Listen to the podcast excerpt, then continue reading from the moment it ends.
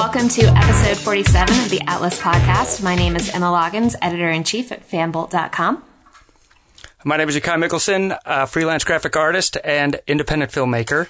And we have two new additions to the podcast this week that will uh, be joining us moving forward. So we have with us uh, Matt Rodriguez and Michael McKinney. Hooray! okay, I don't feel like there was enough fanfare for that. Here, I'm gonna I'm gonna slow clap. Golf golf There clap. it is. there it is. Yeah. Golf clap, which already Emma's making sports references. Sh- Uh, very nice work. Well, Yeah. we all played uh, Top Golf last weekend, and I did pretty horrifically bad, so uh, it's still relevant. Yes, Emma did. was Emma, pretty fantastic. it- Emma did something I've never seen before, which is hit underneath the ball. The ball would just jump up and then land back down on the pad, not moving almost an inch. It's uh, it's impressive to actually break the laws of gravity. Yes. That's nice, nicely done, Emma. More than once. And it was more than once, More than yes. once, too. I do what I can. so you can't say it, can't say it was a fluke. You're just you're that good. I like it. Um, well, do you guys want to talk a little bit about um, your sites and what you do? And I know we've talked about both of you a fair amount on this podcast, and uh, Mike has been on this podcast, of course, before. Um, but do you guys want to kind of give a little bit of background information on what all you do? Sure, Sure. go for it, Matt. All right. Well, I am Matt Rodriguez. I am the owner and chief editor of Shakefire.com. So we're an entertainment website. We focus on film reviews and news and all that good stuff. And I'm Mike McKinney. Uh, I have a website called lastone-to-leave-the-theater.com. And I also write uh, for atlcw.tv, uh, the local TV station in town, the CW station in town. Um, and and for those of you who are listeners, you know Mike as our fact checker, pretty much 100 percent of the time. So now in real time, Emma and I will both be fact checked. So so thanks for being a part of it. I, I will. I will attempt to do that. Yes, but I, but I can't help it with uh, Emma's mispronouncing of names. Well, you know, just jump in there and be like, Emma, it's not Moana. it's not Moana. Moana. I don't know. One of my favorite films of last year was Muna. That was good. It was. It was. I just got the DVD email today, so I think I'm going to check it out. nice. You should. I you still, still haven't, haven't seen, seen it. I know. You're missing out. Well, speaking of um, some of the best movies of last year, we have the Oscars coming up this Sunday. So it's only natural that we talk about Oscar predictions. And I have a post, or a, I guess an infographic I got earlier today with just random fun facts from Oscars. So as we go through our Oscar predictions, I'm just going to give you guys some random fun facts. Yeah. Ooh. that was the best I like it. ooh noise ever. I glad. I'm glad I can contribute. yes. Um, well, let's let's uh, kind of go through some of the uh, the best picture nominees. Of course, we have Arrival, Hacksaw Ridge, La La Land, Hidden Figures, Fences, Hell or High Water, Moonlight, Manchester by the Sea, and Lion. So, what do you guys think? Well, you got to go with La La I mean, I Land. am. that's probably the. Wait, Yeah. wait, wait, wait. In fact, actually, really fast, I want to take a step back. Let's see how many of the things La La Land is nominated for where Emma does not choose La La Land as the winner of that. Like La La Land, if it was nominated for Best Science Fiction, I already know what Emma's vote. Or, or if it was nominated for best animated film. Yeah. Right, exactly, exactly. Yeah. Uh, spoiler alert, it will probably be zero. Yeah. Well, Because she will vote for all I, I do think that La La Land should sweep, but I don't think it's going to get Best Actor. I don't think Ryan Gosling will win. And it's funny because if you'd asked me a couple of weeks ago, I probably would have said the same thing for Emma Stone. Uh, but she's been picking up Best Actress at a lot of awards, re- award ceremonies recently, so I think it's possible that she could actually win Best Actress. Yeah, I'm in the same boat. Like, same thing. Like, uh, I thought Natalie Portman for Jackie was going to be a shoe in for Best Actress, but more and more it's seeming like Emma Stone's gonna gonna take it home. Well, I think it's also uh, she's helped by the fact that Viola Davis is in the supporting role category, instead yeah. of the Best Actress category, which I think is wrong because she has almost as much screen time as Denzel Washington, but it was up to the studio to nominate her in the supporting role. Fun fact for you guys this hmm. is the third Oscar nomination for Viola Davis. Ah. Well, what? Tell us. Does it have what number we're on for Meryl Streep? It, it does not. There is not a Meryl Streep fun fact here. I, I don't think. No. I'll, There aren't enough numbers that exist. That's numbers the don't go that high. Well, uh, a, a certain film critic did predict that she would get an Oscar nomination. That's true. Oh, if only really? Really? If only, which which one? If only that was in writing somewhere. Could that be validated? And well, not only in writing, but it was also on television in commercials. So There you go. it can be. Remind us again, Mike. Which which film critic was that? That, that, that would be me, and you can find me on the back of the of the DVD box with my qu- critic uh, quote right there, saying she had an Oscar uh, caliber performance.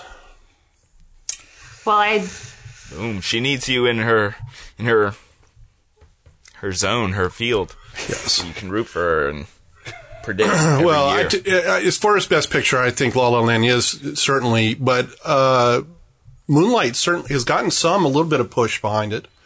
Um, there are a lot of there's most of the films that are in the best category I really like. The only one that I didn't like as much was Fences, and that was because I felt it was too stage like. Um, but I really liked Hell or High Water. Um, Hacksaw Ridge was a really good war film. Um, Lion is an amazing film, and then Manchester by the Sea um, is is an excellent film, and even Arrival. I loved Arrival, so it's hard to pick. uh, little fun fact for you guys about Hacksaw Ridge. Uh, the sound mixer, Kevin O'Connell, holds the record for most Oscar nominations without a single win. This is his 21st time being nominated for an Oscar.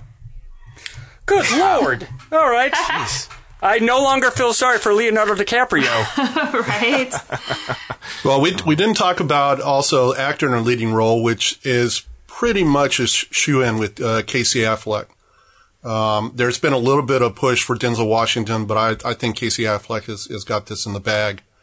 Um, and then also in the actor in a supporting role, Mahershala Ali is uh, uh, almost a positive shoe in also. So there's some stuff that, are, that looks like it's lining up.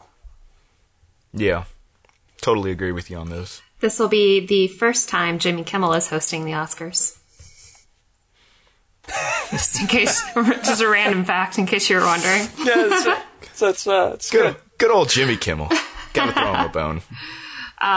Is it, is it the first time? Because he he also hosted the uh, Golden Globes, right? That's Yes. correct. Yeah. Is is this the first time that's ever happened where Golden Globe went on to do the Oscars same year? I don't know. I mean, I, I, um, I watch the Oscars every year, but I don't normally watch the Golden Globes just because I don't really respect them very much.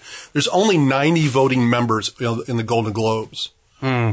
And, you know, the, the old joke uh, in Hollywood is be nice to the guy that's parking your car, uh, valeting your car because he's voting in the Golden Globes this year. right. I, I think one of the one of the interesting uh, categories is the animated feature film, uh, because there's some very strong titles in it, um, and uh, I just recently saw the Red Turtle and and uh, just fell in love with it. Um, it's a beautiful film. Uh, Zootopia, I think, is probably the one that's going to win. But I wouldn't be surprised if something like Kubo and the Two Strings, because it was such a groundbreaking animated film. Um, it, it just looks different than anything else. Right. I don't know if you would say it was groundbreaking because I mean that's what was it Laika, the studio that did it. I mean that's what they've been doing every single True, time. but I think stop that they motion. are basically the best when it comes to stop Right. motion. Uh, but they've, Ooh. they've, And so- they Over perfected it. Aardman? Uh oh, I think we got a future podcast topic here. Please continue. Sorry, go ahead. I mean, I, I love stop motion in general, but bold words, yeah. sir. Bold words. Well, And oh, and I brought the whole thing to a halt. Good, good, good job. Good job, me. Sorry, go ahead. Whoever was making a point. well, that- there's, about- there's yeah. also another movie that I have not seen yet. I'm going to be seeing in a couple of weeks. Uh, My Life as a Zucchini. um, which has actually gotten some good press. It's just nobody's seen it yet Right. because it hadn't been released in the United States. Yeah, I saw an email come through for that one. Are they? They're doing a screening for that, aren't they, at Midtown? Uh, I think so. I'm, I'm, I'm they've given. Or I think I'm getting a I think screener. you can so get a screener link. I don't know if they're doing an Actual actual, screening. press screening. Yeah, but you can request. Well, um, in case any of you guys are interested in betting on the Oscars, um, there is a, a negative 700 odds of La La Land uh, to win Best Picture. so you got to put down a lot of money just to win a little bit. Yeah, yeah, Yeah. yeah. Um, let's see who we've got here. Uh, this is the Amazon is the first streaming company to score a Best Picture nomination with Manchester by the Sea. Uh, the duration of the longest film to ever win Best Picture goes to Gone with the Wind from 1939, 238 minutes. Now that's gonna that could change with the documentaries because of the OJ film. That's true. That's true. and that's kind of a that's kind of a controversy because of the fact that the the OJ film only played in theaters in New York and L.A. and at a couple of film festivals, including South by. Um, but really, I, it's a lot of people don't see it as a documentary feature; they see it as a TV show. Right.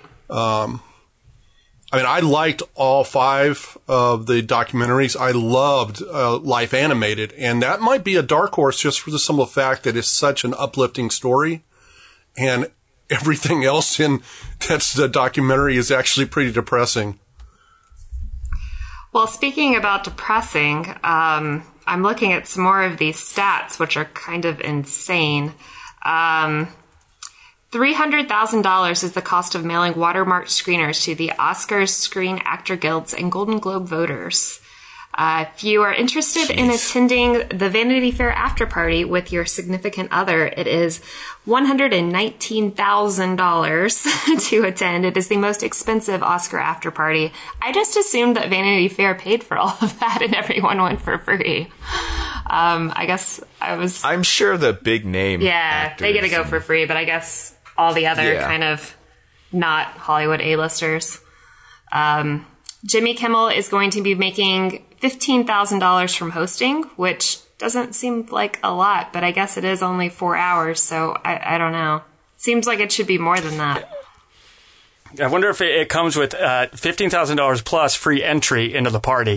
then, Then it's worth then maybe you know it's yeah, it's an okay payday, I guess. To put things, Well, something else. probably- oh, sorry, something else to talk about with the Oscars is the fact that they have been trying to diversify their voting members, both uh, as far as uh, women um, and also uh, foreigners uh, to to join the academy. They had over 600 members recently join. 683. Yep. So that's that's a that's a pretty large uh, that's a pretty large number. Um, so it'll be interesting to see if um, some of the established, especially in the future, some of the establishment stuff doesn't get get voted in um, like like it does now. 46% of those new members are women. I love this infographic, you guys. It's awesome. Yeah, it's this, just this, like yeah, you're you're the the cost of the 16,500 square foot red carpet is $30,000. The total cost of the Oscars ceremony is 42.8 million, which I'm guessing does not include the cost of the red carpet and Jimmy Kimmel because that right there is 45,000, which is more than the cost of the I, maybe they're talking about just the actual production of the the whole stage setup and everything. Um, but yeah, and if you're wondering how much the little Oscar statues are worth, uh, it says here six hundred and ninety six dollars, twenty four karat gold plated Oscar statue. That's, That's it. I would imagine it would have been I would more have than thought that. so too. I well, I guess um, just in pure metal guess- value, it's only six hundred and ninety six. In reality, they're priceless. They are priceless. yes. Well, you remember uh, it was like 10 years ago, um, 55 Oscars were actually stolen off a loading dock. Um, and they had to scramble to make new ones. They eventually found them in a, in a, uh, in a dumpster. Wow, they just threw them out. Yep. Wow. Well, I guess you couldn't really sell them because I mean, The Yeah. second you try to sell something like that, it's going to be known, and the That'd cops be- are coming. No, no, no, man. This isn't stolen goods. This is reproduction. I won this yeah, legitimately. I won this Oscar, and I just decided to sell it at a at a at a yard sale. Well, there's there's there were 55 that were stolen. There are three that were not found. So there's still uh, one or two out there. I guarantee you, the guy that's been nominated 21 times for sound design bought all three of them. Yep. I wouldn't blame him. Yeah. Well, you know, like there's a clause in the Oscars where like the Academy can buy back any Oscar for like I think it's like a dollar if you because you're not allowed to sell it really. That's That they can purchase it back before you sell it or anything that's not fair. because technically it's still their property. It's, wow. wow. Where's your infographic on that one? Because that's a mind blowing fun fact right there. I don't. I don't have. Uh, it, it cost seventy two thousand dollars for a one page ad in the Hollywood Reporter during Oscar season. Okay. That was. That's all I can counter That with. was, that's, that's a good counter. Oh though, wait, here we go. be Here's fair. a cost of a 30 second commercial during the Oscars is uh, 21 or excuse me 2.1 million this year. It's 58 percent less than the Super Bowl. Goodness gracious. How, uh, this, I don't know if you would know this, but in terms of overall length, because it's usually a pretty long broadcast, what percentage is advertising versus actual programming? Because isn't like a 30 minute slot 23 minutes typically? Yes. Yeah, pre- pretty much so. Um, although it can, for that type of um, an, a- an award show, there there are probably different rules. Uh, just for the simple fact that you don't you don't have any rules as far as you know. It's not like a football game or um, or a, a, TV show that's you know a, a drama or something. But yeah, usually it's twenty three to twenty one minutes uh, of, of content, and then the rest is commercial time. The entire length, well, I guess of the 2016 Oscars broadcast was uh, 217 minutes. Well, you know, that's actually, I mean, that's Yeah. long, but it's not quite slapstick comedy. Are you kidding me? I guess that's probably including like the pre-show kind of fun stuff too. Um, right. but la- I think they've been trying to cut back on recent years of how long it goes. Yeah, uh, last year was actually the least watched Oscar since uh, 2008. They only had 34.4 million viewers last year, so it's uh, not been doing too too great in previous years. But hopefully, with with um, you know the the kind of change that we've seen in Hollywood, with you know more women being you know a part of the part of the academy and being nominated and more African Americans getting acknowledged for their roles too. I mean, these were kind of hot topics in previous years, so hopefully it'll um, help boost up ratings a little bit. We shall see. Let's see. All right, well, I'm going to close this out with one more fun fact. Uh, the total cost of a look for an A-list actress attending the Oscars is 1.5 million for the average attendee, and for a first timer coming to the event, the average is 266,000. So, Wait, what? What? What is that cost? That's to get made up to look yeah, pretty for the 10, show. 10 million. 10 million is the total cost for an average A-lister. The average attendee 1.5 million and 20 or 266,000 for a first timer. So yeah, that's the cost of like the dress, the jewelry, the hair, the makeup, the whole the whole appearance. Man alive. It's all that jewelry, all of that those fancy uh what is it like uh Harry Winston or I can't remember the the designer, designer stuff. stuff. Yeah, all of the But I mean, do they do they really? They don't really pay for that. I mean, that's It stuff gets gets put loaned. out on yeah, loan. yeah, they don't actually pay for it. But I guess if you added up the value of all of it, that would be how much it would be. I guess that makes sense. If if I knew somebody seriously that was like, "Oh, I really like that dress. I'm going to pay a million dollars for it," I would I would I would just kick them right there in their kneecap. Even if it was a nice feminine young lady, I would kick her. That is just absurd. is. There's no way you can you can convince me that that makes sense. Anyways. I love, I get it, the extravagance, whatever. I got a buddy who was an actor, and for his movie premiere, he bought his. I love this story. He bought his suit at Target. And if you look at the photos, he looks fine. Nobody's the wiser. Yeah. Anyways, nobody's going to tell a half a million dollar dress from a five hundred thousand dollar or from a one million dollar dress. that is true. Oh, I see. You got yours on discount. What'd you pay? A quarter million? Pfft, that's a that's a dumb dress you're wearing. I loved it when uh, Anyway. last year I went to this event at Dior and I tried on this really insanely expensive coat and I sent a picture of it to uh, Matt and Mike and I was like, "How much do you think this cost?" And it was a thirty-four thousand dollar jacket and I think I can't remember which one of you, but one of you replied saying five hundred dollars. I said five thousand, I was pro- I was probably I- 500 then. and I thought that was high. Yeah, I gotta tell you, if you had a five hundred dollar like dress on, I would kick you in the shin, but I might be like, really? Did it have to be five hundred dollars? yeah, there. Be some judging there. Some judging would be happening. I'm obviously, obviously very judge judging of very wealthy people who buy wealthy clothes. of course, I'm saying that from a closet that's also my sound booth. So, ah, perspective. It's important. Um, well, we'll jump into the uh, box office report for this weekend. We'll kind of go through this quickly because we do have two films to review and an interview as well. Um, so the Lego Batman movie came in first again with 33 million this weekend. Uh, Fifty Shades Darker uh, peaked up during Valentine's Day, but then uh, did not did not beat out Lego Batman this weekend. So it came in second with 20 million. Uh, Great Wall opened in third with 18 million. John Wick Chapter Two uh, brought in 16 million for its second week, and Fist Fight opened in fifth with 12 million. And I have only seen one of those movies, so I will let uh, Mike and Matt talk about their thoughts on on how that played out.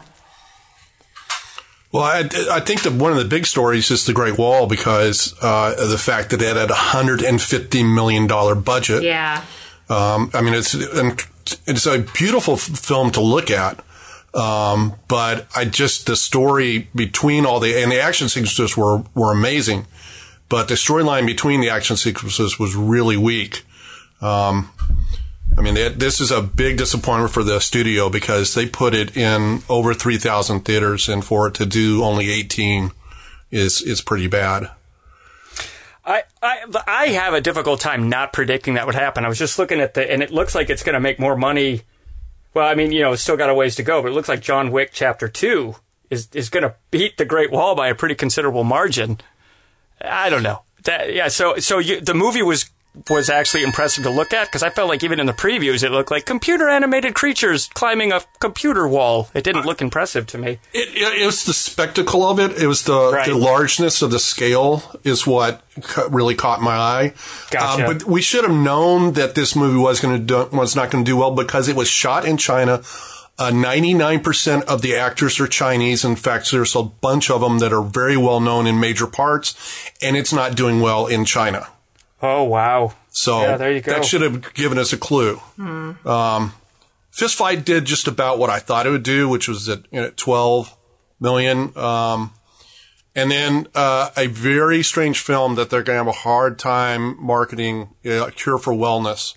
Um, that's that's a big blow. Also, uh, it was a forty million dollar budget, but to only do four million um, in uh, over two thousand five hundred theaters is pretty low although it doesn't have any big name stars in it, um, and it is a very strange film. Yeah, you, And if you you, ha- saw that one a couple weeks thing- ago, right? yeah, and if you have a, if you have a, uh, if you don't like eels, as in like you don't like looking at them, don't go see this movie because eels may play a big part in this movie. Like I said, it's a very strange film. Well, what do you guys think for uh, this next week coming up? What are your predictions for for Top Slide? Do you think Lego Batman's going to hold on to it? Um, I think Lego Batman will probably hold up well. Um, Get Out is probably gonna do really well. I know that's that's had a lot of buzz surrounding it, so that'll probably be the best of the new releases this week. I would say, but yeah, I think Lego Batman's still gonna take the top spot. Well, Lego Batman's got legs because of the fact that there were so many things going on, and uh, it's such a funny movie that you don't hear all the dialogue, and you're not catching all the. I mean, when they start showing all the villains, I, I I probably only saw like maybe 25 of them. And there were other ones that I'd, I'd have to see the movie again in order to see it because there's a lot of stuff going on. And it's a movie that kids are going to love to go see over and over again also. Cool. Well, I'm I'm predicting it's probably going to stay in first until Logan comes out. Then I think all all bets are off when Logan comes out. Yeah. Did, I- do, do you guys think Logan looks good? yeah. Uh, I'm every really excited critic for it. I've, they had a screening last week, um, Yeah. which we didn't go to because we went to Project Cosplay. Thank you. You're welcome. but uh, almost to uh, almost everybody that I know that's a critic, and a lot of the critics I follow on Twitter are just raving about it. Um, the Ah, fact so that they, the fact that they showed it so early, and they also raised the embargo. The embargo was was um, up last week, also. So uh, they're expecting really good word of mouth. They're expecting really good reviews. It's a very, from what I hear, it's a very different superhero film than even the other uh, Wolverine movies. I'm really excited to see it. well, that's good because I, I feel like uh, they have had a difficult time getting his solo films right, Mister Yeah. Wolverine. There, so that's cool. Well, um, speaking of uh, upcoming movies, we've got two new releases uh, that are coming out this Friday uh, Rock Dog and The Red Turtle. And both Matt and Mike have seen both of them, so we're going to walk them through an Atlas review. I'm ready. Let's do it. Um, let's start with Rock Dog. Uh, do you guys want to kind of give a brief description of what the film was about? Mike, I know wanna- it's not about a dog that likes geology. yeah, well, that was my that was my great joke on Twitter. Um, I liked it. It's basically uh, a sheep, a flock of sheep are being guarded by a dog um, up in the mountains, um, and Rock Dog is this kid whose father is the is the basically in charge of protecting the sheep, and Rock Dog will, wants to be a musician. And so he leaves the the flock and his father and goes to the big city to try to become a musician. That's what it's about. That sounds adorable. Um, it really isn't. No.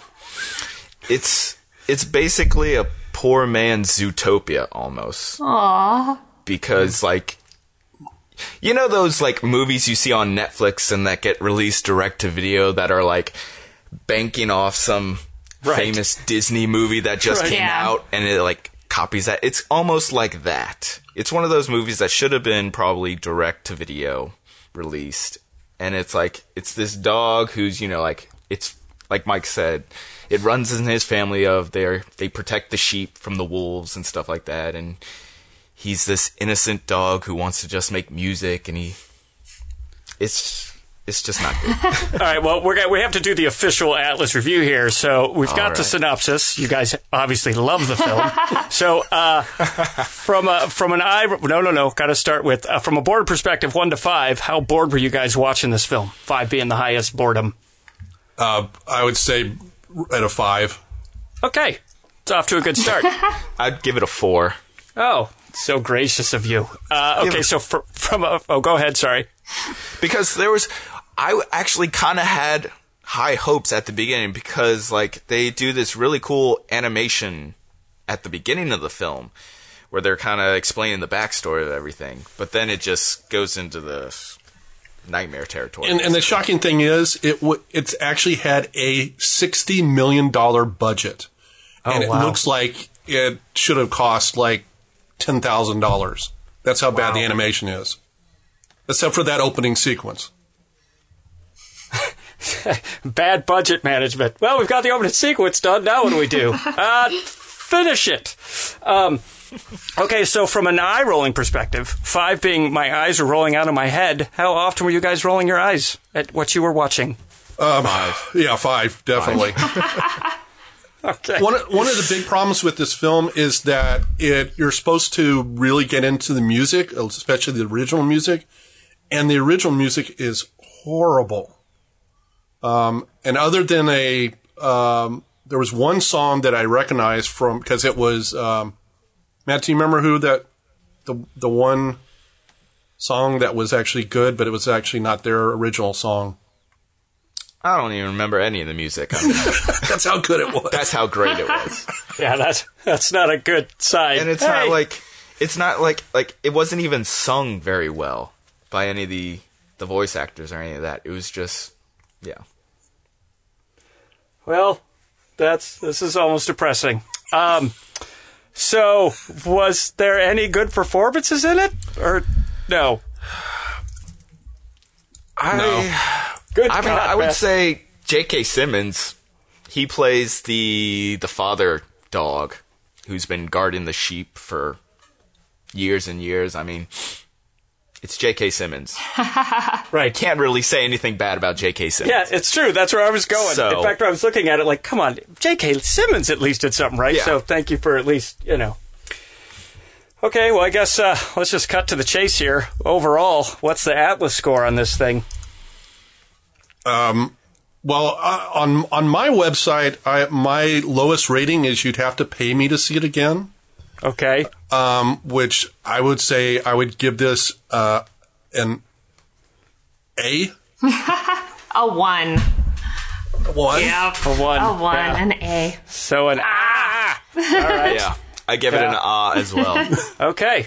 All right. 'Cause So it just it just scares you. It's like ah. That's how bad it is. I like it. So I- good I- news. If you I- like cartoons and you love musicals, This this is the movie for you to watch. I feel sorry for all the I feel sorry for all the parents that are going to have to endure this film. Oh man. Okay, so I actually I think that may have been the worstly reviewed film ever. Ever. Yeah, I on think the it Atlas is. podcast. Yeah, pretty much. This movie did horrible things to you guys, and I I want to apologize on its behalf. The, the only good thing about it was it was eighty something minutes, and that was about the only good thing about it. And J.K. Simmons. J.K. Simmons. Right. Well, um, our next our next one up is the Red Turtle, which it sounds like you guys liked a little bit more than than Rock Dog. Um, so you want to talk a little bit about what that one was about? Sure, it's a little bit strange of a story. Um, a man. Uh, first off, there there is absolutely no dialogue in this whole film. Um, a man is shipwrecked on a deserted island. Um, he makes several attempts to build a raft and escape the island, and each time a giant turtle basically capsizes his raft. Um, the turtle then comes onto land at one point. The man, being very upset at the turtle, overturns the turtle, and we think the turtle has died. But the turtle later turns into a woman who he starts up a relationship with. And that's basically the story of the red turtle. That sounds weird. It's a weird movie. It's it's it's a very strange movie, but I found it I found It's it animated. It's yeah, it's an animated It's an film. animated movie. Um, it's just gorgeous to look at. Um, one of the producing companies is Studio Ghibli, who has done a lot of great Japanese animated films. Um, it is worthy of its Oscar nomination. Um, well, I don't think it's going to win, um, but it's it's a movie that's just you're just uh, stunned by how beautiful the film is. Beautiful looking. Um, it's a really cool storyline, also. I'm I'm very excited because it not only is it animated, I think it's worth noting it's traditionally animated, uh, hand drawn, not computer 3D. I'm sure there's computer effects, obviously, but uh, different different sort of animated than uh, you know a movie about Yeah. rockabilly dogs. Yes. Oh yeah, most definitely. I mean, it's. I would equate it to like a painting come to life. That's how I would describe it. Yep, I would too. It's a great, Nice. great, great uh, um, explanation of it. Okay, so uh, uh, from a um, boredom perspective, one to five, five being five alarm, alarm boredom. How bored were you guys watching this film? Uh, I would say probably a one. I mean, I wasn't that bored at all. It's the story is very intriguing. It's because you wonder how okay, how is this? Why is this turtle turning into a woman? What's going on with that? So like, it's con- you're constantly kind of trying to figure out what exactly is going on. Yeah, I, I agree, and uh, it's it's a really cool storyline, um, and it explores a lot of different topics, um, including they, you know, they're- it's it's just a beautiful film all the way around. Uh, it's a beautiful storyline. That's uh, okay. I'm excited. This is going much better than the than the other one. The Rock Dog. Yeah, then Rock Dog. Rock Dog hit rock bottom. Ooh, I can't believe I can't believe I just came up with that, you guys. Boom. Um, Should be on the back of boxes. I should totally be on the back of boxes. I don't know if they'd quote you on that one. That's amazing. Out of context, that is the weirdest thing to say to somebody, but I love that it makes sense here. Um, so, uh, on a scale of one to five, five being uh, my eyes are rolling out of my head, how often were you rolling your eyes? Uh, I would it's a one for me. Um, there, there's nothing to roll your eyes at. It actually, it's it's just such a beautiful film. I'd, I'd give it a two. There were a couple instances where I was like, really? What? But yeah, I mean, it's still top notch. Oh wow, okay. I'm just wondering if you guys are going to like battle that one out, or if we're just going to leave that. Do you want us to fight? I, I, you know, a, a one or a two, it still it still works. So So this next question is interesting because you can't, I mean, you can't really ask who had the best performance if there's no voice acting in it. So I, I mean, they just they scream. There are a couple Oh. instances where they scream, but um, yeah, so I guess here we're just going to have to give the performance nod to the animators. yeah. yeah, Yeah. definitely. Okay, uh, so I guess we could just cut to the chase. Uh, what's the, what's the Atlas score on this one, you guys? I For- would give it a full atla. Adla. Atla. Four. Impressive. And I would give it an Atlas. I'd get a full five. Ooh! Oh my gosh! that's our first one Dude, of this exciting. year, I think. Yeah, it is our first one in this year. I love that. I love that Mike has now ran both extremes right off, right out of the gate. Started with an ah and finished strong with an Atlas. All right, well, very, very cool, man. I got to tell you guys, I'm I totally want to see this movie. I'm an animation nerd, so I've, I've been looking at this longingly. So I'm, No, I'm yeah, glad to know it's, it's, a wonderful good. movie. Yeah.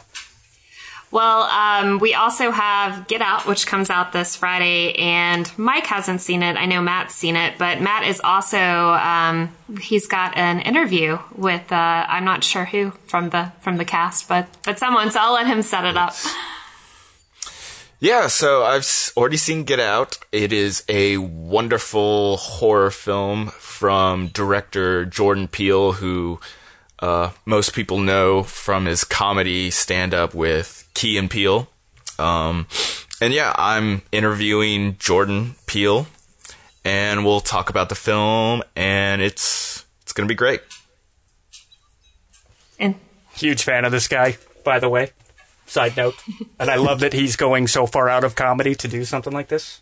So, Yeah, no, no, it's it's such a brilliant horror film, and he gets very creative with it and what he does. So I'm seeing it tonight. well, the first time I saw the trailer for it, I'm like, oh, and I'm just watching it, like waiting for the funny part. And then the trailer ended, and I'm like, oh, well done. that's not funny. well done. This looks great. Okay, so shutting up, and now we're going to listen to an interview. I'm Matt Rodriguez. I'm with ShakeFire.com. Nice to meet you. All right, thanks for um, being interested. of course. Who's going first? Who's going first? Well, I got a question that I, I, I wanted to know since I've seen the movie. I saw uh, when uh, there was a scene in the movie where one of the characters goes to and speaks to the cops, and he speaks he speaks to uh, an officer named Latoya Peel. Is that someone of significance? You yeah, I paid attention. I saw You it. saw that. That's, oh no, the poem on the wall. Um, yes. Um, yeah, no, it's, it's not somebody that I know, but I, I snuck my name. in. Okay, okay. Um. Andre is also named Andre Hayworth in the, in the movie. My, my middle name is Hallworth. So a lot of it, you know, this is one of the ways this, the, the, a film like this is, is autobiographical. Because every little piece of your life you're putting in there somewhere. So. I wanted to ask you about the um, how, and, and, and doing the reading uh, that was sent to us, how comedy and horror sort of draw from the same well, and how you were able to pull that together. Because we, we all laughed at, at some of the scenes, especially with uh, the TSA guy. and then there were those moments where, uh, what was it? I think. Um, gosh, it was like like you saw the, the little kid running in the house, or looked like a little kid, and, and the, the music instantly cued in, and everybody went, oh, know, That was yeah, yeah, That was yeah, the- that was okay, yeah, yeah, Yeah. So just talk about how th those two actually work very, very well together. They are. They're very. They're very close. And the best horror moments is you are usually followed or or um, preceded with you know some kind of nervous giggling. Certainly, that moment you're talking about, you I always hear you know the music sting hits and everyone goes oh, everyone jumps and then you hear you do this. no, you jumped. You know, you hear that kind of conversation. So the, it's already a very similar state. Um, but you know, on, on top of that, I think that the, the important thing for me is making making the world feel as real as possible. With the Rod character, it's important that he's not coming in, he's not launching jokes at us.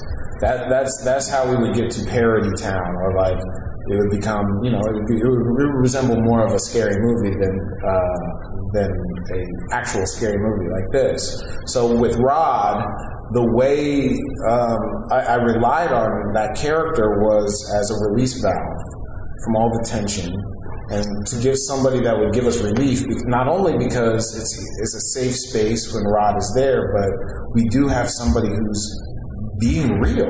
Like he's saying what we wish somebody would say in a horror movie. And, and that reality, that's kind of what I think gets the laughs. It's like, this, okay, this is, and it's even more nerve wracking because it's like, oh snap, this takes place in the real world where people, they are looking out. They do, they are being perceptive and it's still like they're, they're, they're trying to figure out and they're so close. So, um, I would say like reality for me, with both horror and comedy, reality needs to be uh, uh, consistent and real. I got, I got a quick question for you. Uh, Loud Genius, you cover a lot of comedy. Yeah. Um, Lil Rel is one of like a hidden jewel in comedy. Why Lil Rel for a, a film such as this? I mean, because he I on the comedy scene he's done a lot, but Yeah. on the on the movie scene he's fairly new. Well, he is somebody that he, he feels very familial to a lot of people. I feel like everybody, he's got that feeling where it's like, I know, this dude. This is my cousin, this is my brother, this is my best friend. Um, so that was very important. Um, he also, as you said, he's an amazing um, comedian. He, he's a great um, improviser. You know, as a stand-up, many times I could be like, "Rel, you got to say this line in, in some in the way that makes most sense to you. Like, give me give me some several reads," and he would find these um, new hilarious ways to do it. Most importantly, when it all came down to it, that's a situation where that's the guy I was like picturing when I was writing it. And when I realized it's like, oh, Rel, like that is Rod. Like you just can't, you can't take that away. So it was, it was all three of those things. But damn, what, what perfect casting, man. I- I'll, I'll, I'll, I, I just, I'm so happy I got him. Can you talk about casting? Because Yeah. everything was so perfect. And kind of like, if you watch ATL, if you watch Atlanta, Yeah. it kind of like the character Darius kind of carried over from there, so you already had a, a certain view of his character. Mm-hmm. So when he got abducted, it's kind of like Atlanta 2. This is what. so, like, did you ever think about, like, this person, like, you know, Georgina, Georgetta, Gina? Georgina, yeah. Like, this person would be perfect for this. Like, what was your mindset casting this movie? it was every every character got its own um it was its own adventure figuring it out. Now LaKeith Atlanta hadn't come out when we made this movie. I, I you know I, I cast LaKeith from his work at Short Term 12 Selma um uh, Compton you know and, he, he has that this uh, uh, another quality where it's like I, I, I don't know who has but I like that guy I like that guy Right. and and he is so innately cool that I thought like maybe if I can get him in here and have him the flip be like the least cool, the least like soulful brother that we've ever seen, that it would be sort of jarring. Um, but every character had its their own um, their own like requirements for me to tell the story. Um, uh, you know, for with Rose with Allison Williams, I, I needed that relationship to be something that we um, we we want to work. which is very difficult, especially with an interracial relationship where it's like, you know, but there's people on both sides that don't want to see that work. Um, so, I, you know, making that relationship work, you know, I had to have somebody that that that fit this this mold of like, you know what? Yes, she's she's undeniably Caucasian, but she's she's also she's waking up and she's um, funny and she's intelligent and she's kind of a badass with that cop. Like, you know, all right. Um, every character had their own thing I was looking for. Well, first off, congratulations on getting 100% on Rotten Tomatoes. Thank That's you. huge. Um, one of the things I've been seeing on our site, critiques, is that people feel like the success of the film is based on race baiting, especially given the timeliness of it. How do you feel when people say things like that? Or do you agree with that? Um, you know, I think, hey, I mean, they're, they're fair to say that. I think people who, who have criticized this film tend to be the people who haven't seen it yet. Um, I think the the reason it's resonating is because where where's this movie been then? It's it hasn't, no, you know, no one no one has given any kind of concept like this a real chance in a long time. And look, we we we get tired of the same old thing. Agreed. I think I think I think the real the real thing that's that's that's popping off about this movie is that it, it does it feels like this is a missing piece. We we missed this. This should have been this this movie should have been made forty years ago. In, in some ways, this is this is you know this is this is the plot of Guess Who's Coming to Dinner, which by the way you could do you could do today and not change a word. So um, yeah, so I don't know. You know, I think it's it's it's, it's, it's a fair opinion, but um, I, I- think it's more because we, we we missed this piece of the puzzle. What was it like crafting this film for you? 'Cause, I mean, it's your directorial debut. Um, what was that process like? Um, what did you learn from it that you was sort of unexpected? And also, how did your work on Keanu kind of? What did you learn from that that you brought to Get Out? I learned a lot from the director of, of Key and Peele and, and Keanu, guy Peter Atencio. Um, but you know, in, in I, I learned directing is very hard, hardest thing I've ever had to do. It was kind of a different process writing the movie as it was directing and bringing all that together. Ultimately, I learned that this idea that I thought never would get made, not only not you know the, the, the freedom that I was able to give myself by by saying it's not even I'm not even going to try and be ambitious with this. I'm just going to this is for me and me only. That gave me a freedom that allowed me to get to something that has resonated enough to get this current Rotten Tomatoes of 100. So now I feel like, oh my god, I'm, I'm right. I'm, my, what I like is universal. Even even if it's the most like left field sort of idea on paper from Hollywood, make a horror movie about race. No, that's that's not happening. But if you're true to yourself, people people feel that when you're watching. People know this he's doing he's doing him right now, and and I recognize it. Our souls are are the are, are the same in a way, and like so if you're if you're if you uh, do justice to your your emotion and your soul, you know that's that's where like the commonality in all of us comes up, and like I love seeing this in a I love seeing a black crowd, but I love seeing a mixed crowd too because everyone's on the same ride here. It, it, it transcends our differences. That's that's a surprise to me. Well, with a film set like this, you know, I mean, obviously, everything that's going on in the world today, Mike kind of touched on it, just with social justice and freedom and Black Lives Matter. You know, you address the issue. Now, how does this film help start the healing process of what you address, or take a step forward? Well, I think that, first of all, it, it acknowledges issues that have gone unacknowledged. So I think in that, you know, I, I believe we need to be discussing these things. I believe we need to have these these conversations. I also believe that the way we talk about race um, is tiring to a lot of people, and, and often feels like it that you know these discussions that are supposed to be um, constructive can fall apart because of our egos and because of you know people getting defensive and you know you know, some people want, so don't want to be considered racist that they can't look within themselves. So I think, you know, content like this that is entertaining first and foremost, I think that's the end. That's the Trojan horse. We can come in, we can watch, we can have a good time, scream, yell, laugh, get scared, and then afterward, you have to acknowledge what happened to you when you were in there.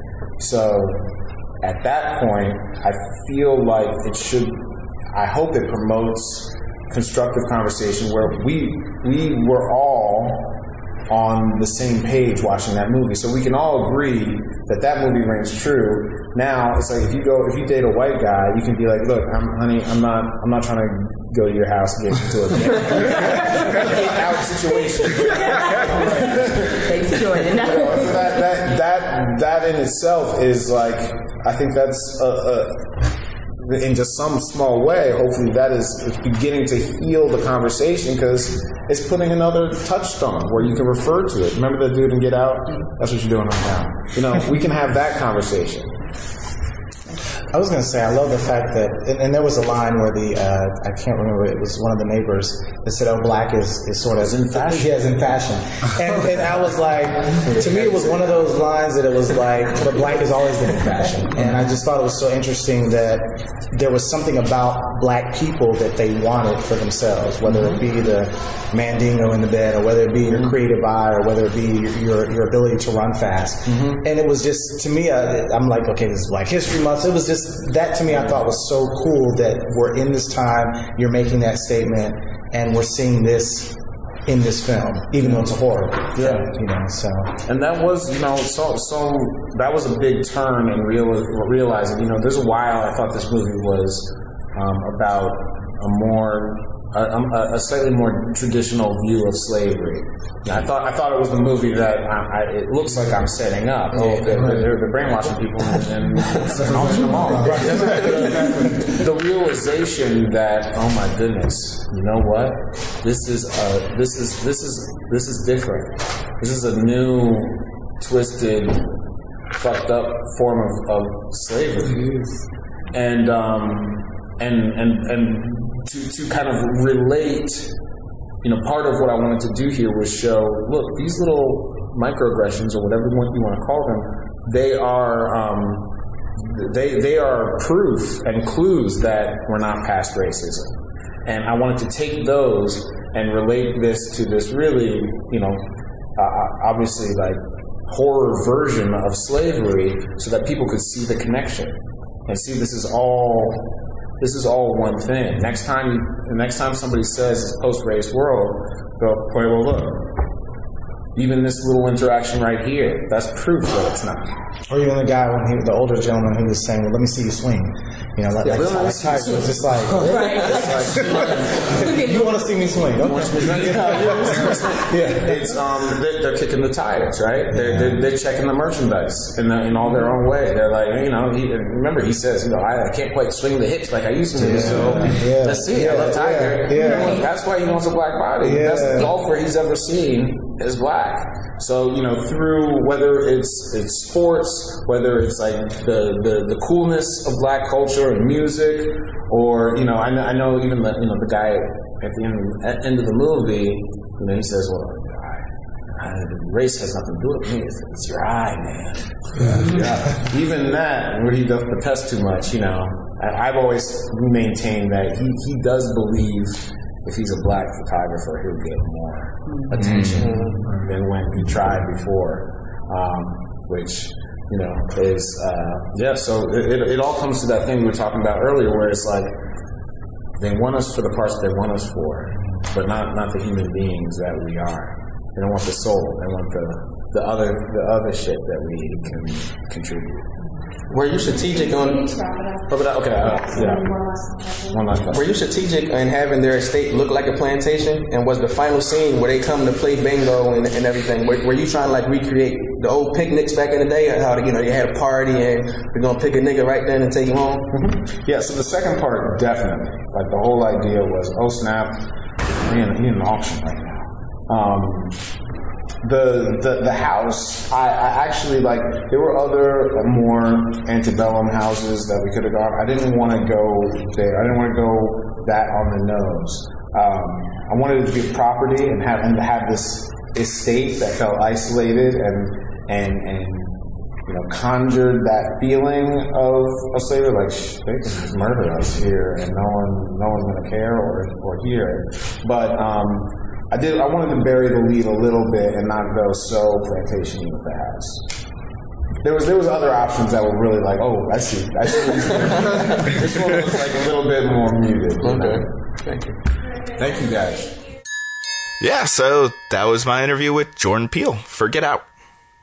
I have to say that um, one of my all-time favorite interviews, which I think I've referenced multiple times, is when we got to interview him before um, at a very special venue. The Clermont Lounge. How Oh, can we forget? 11 a.m. on a weekday. It's hard to forget being in Claremont during daytime hours. And I, I think somebody one of one of the uh, one of the reporters with us even asked him about horror movies. What was his favorite horror movie, if I remember correctly? Do you remember what he said? No, No. I don't. Great, great story. Solid Oh, story. man. Yeah. Thanks, thanks. Maybe, maybe, maybe that's on your Oscars fun fact infographic. Can you find the answer there? It's not. Because now I want to know what is. Thank you a lot, Mike, for that. Well, speaking of teases, uh, we have a lot of cool stuff coming next week. Um, I don't think any of us are going to see Logan before our next podcast, uh, but as soon as one of us does see it, we'll talk about it. um, uh, before I fall, we'll have a review for that next week. I am headed to a South by Southwest uh, Choose ATL party tonight. It's a kind of a pre-party for the the festival in Austin. So we kind of talking about what the city's doing there and some of kind of the the cool stuff that's coming up at South by. And then uh, Matt, Mike, and I are all attending the Atlanta Film Festival preview party on Friday night. So we'll be able to talk about some of the things uh, that are in store for this year's Atlanta Film Festival. But, And then, of course, we'll also be talking about the Oscars. and, and the Oscars. What? Who won? Yeah. Well, That's we're, right. and we're all going to be together watching the Oscars, so it's going to be it's going to be a fun night. Yes, we're going to. magical. Yeah, we, we're going to have a uh, a prize. We're going to have ballots, and we're going to have a prize for the winner at this party, and we're also going to have a prize for the loser. And the loser prize pack is going to be pretty epically bad. Like we've got Mike has got some. It's going to uh, include Rock Dog. It should. It should. Uh, we've. I know Mike's got a couple of movies to put in there. I've got some uh, Fifty Shades darker stuff to put in there, um, and then there's a few other things that I have scattered around just from you know years and years of nobody wanting it because it came from a movie that was that bad. So it's actually a really great chance for me to clean out some of my promotional stuff. So I'm pretty stoked about that. nice. In, unless Nice. unless you win it, Emma, And then I'm gonna. I'm not gonna. now. then you're going to be stuck. I've got with it. My La La Land's gonna pull through for me. I'll be I'll be fine. We'll see. Oscars We'll slash see. spring cleaning party. I like it. Uh, very, very smart. Very smart. Um, well, I guess uh, that's all we have for you guys this week. Uh, thank you for listening. Again, my name is Emma Loggins, editor in chief at Fanbolts. I'm Mike McKinney uh, with Last One to Leave the Theater.com and ATLCW.tv. I'm Matt Rodriguez, owner and chief editor of ShakeFire.com. My name is Kyle Mickelson, and I do not have a title as impressive as any of the people that preceded me. but thank you for listening. Talk to you guys next week. Thank you.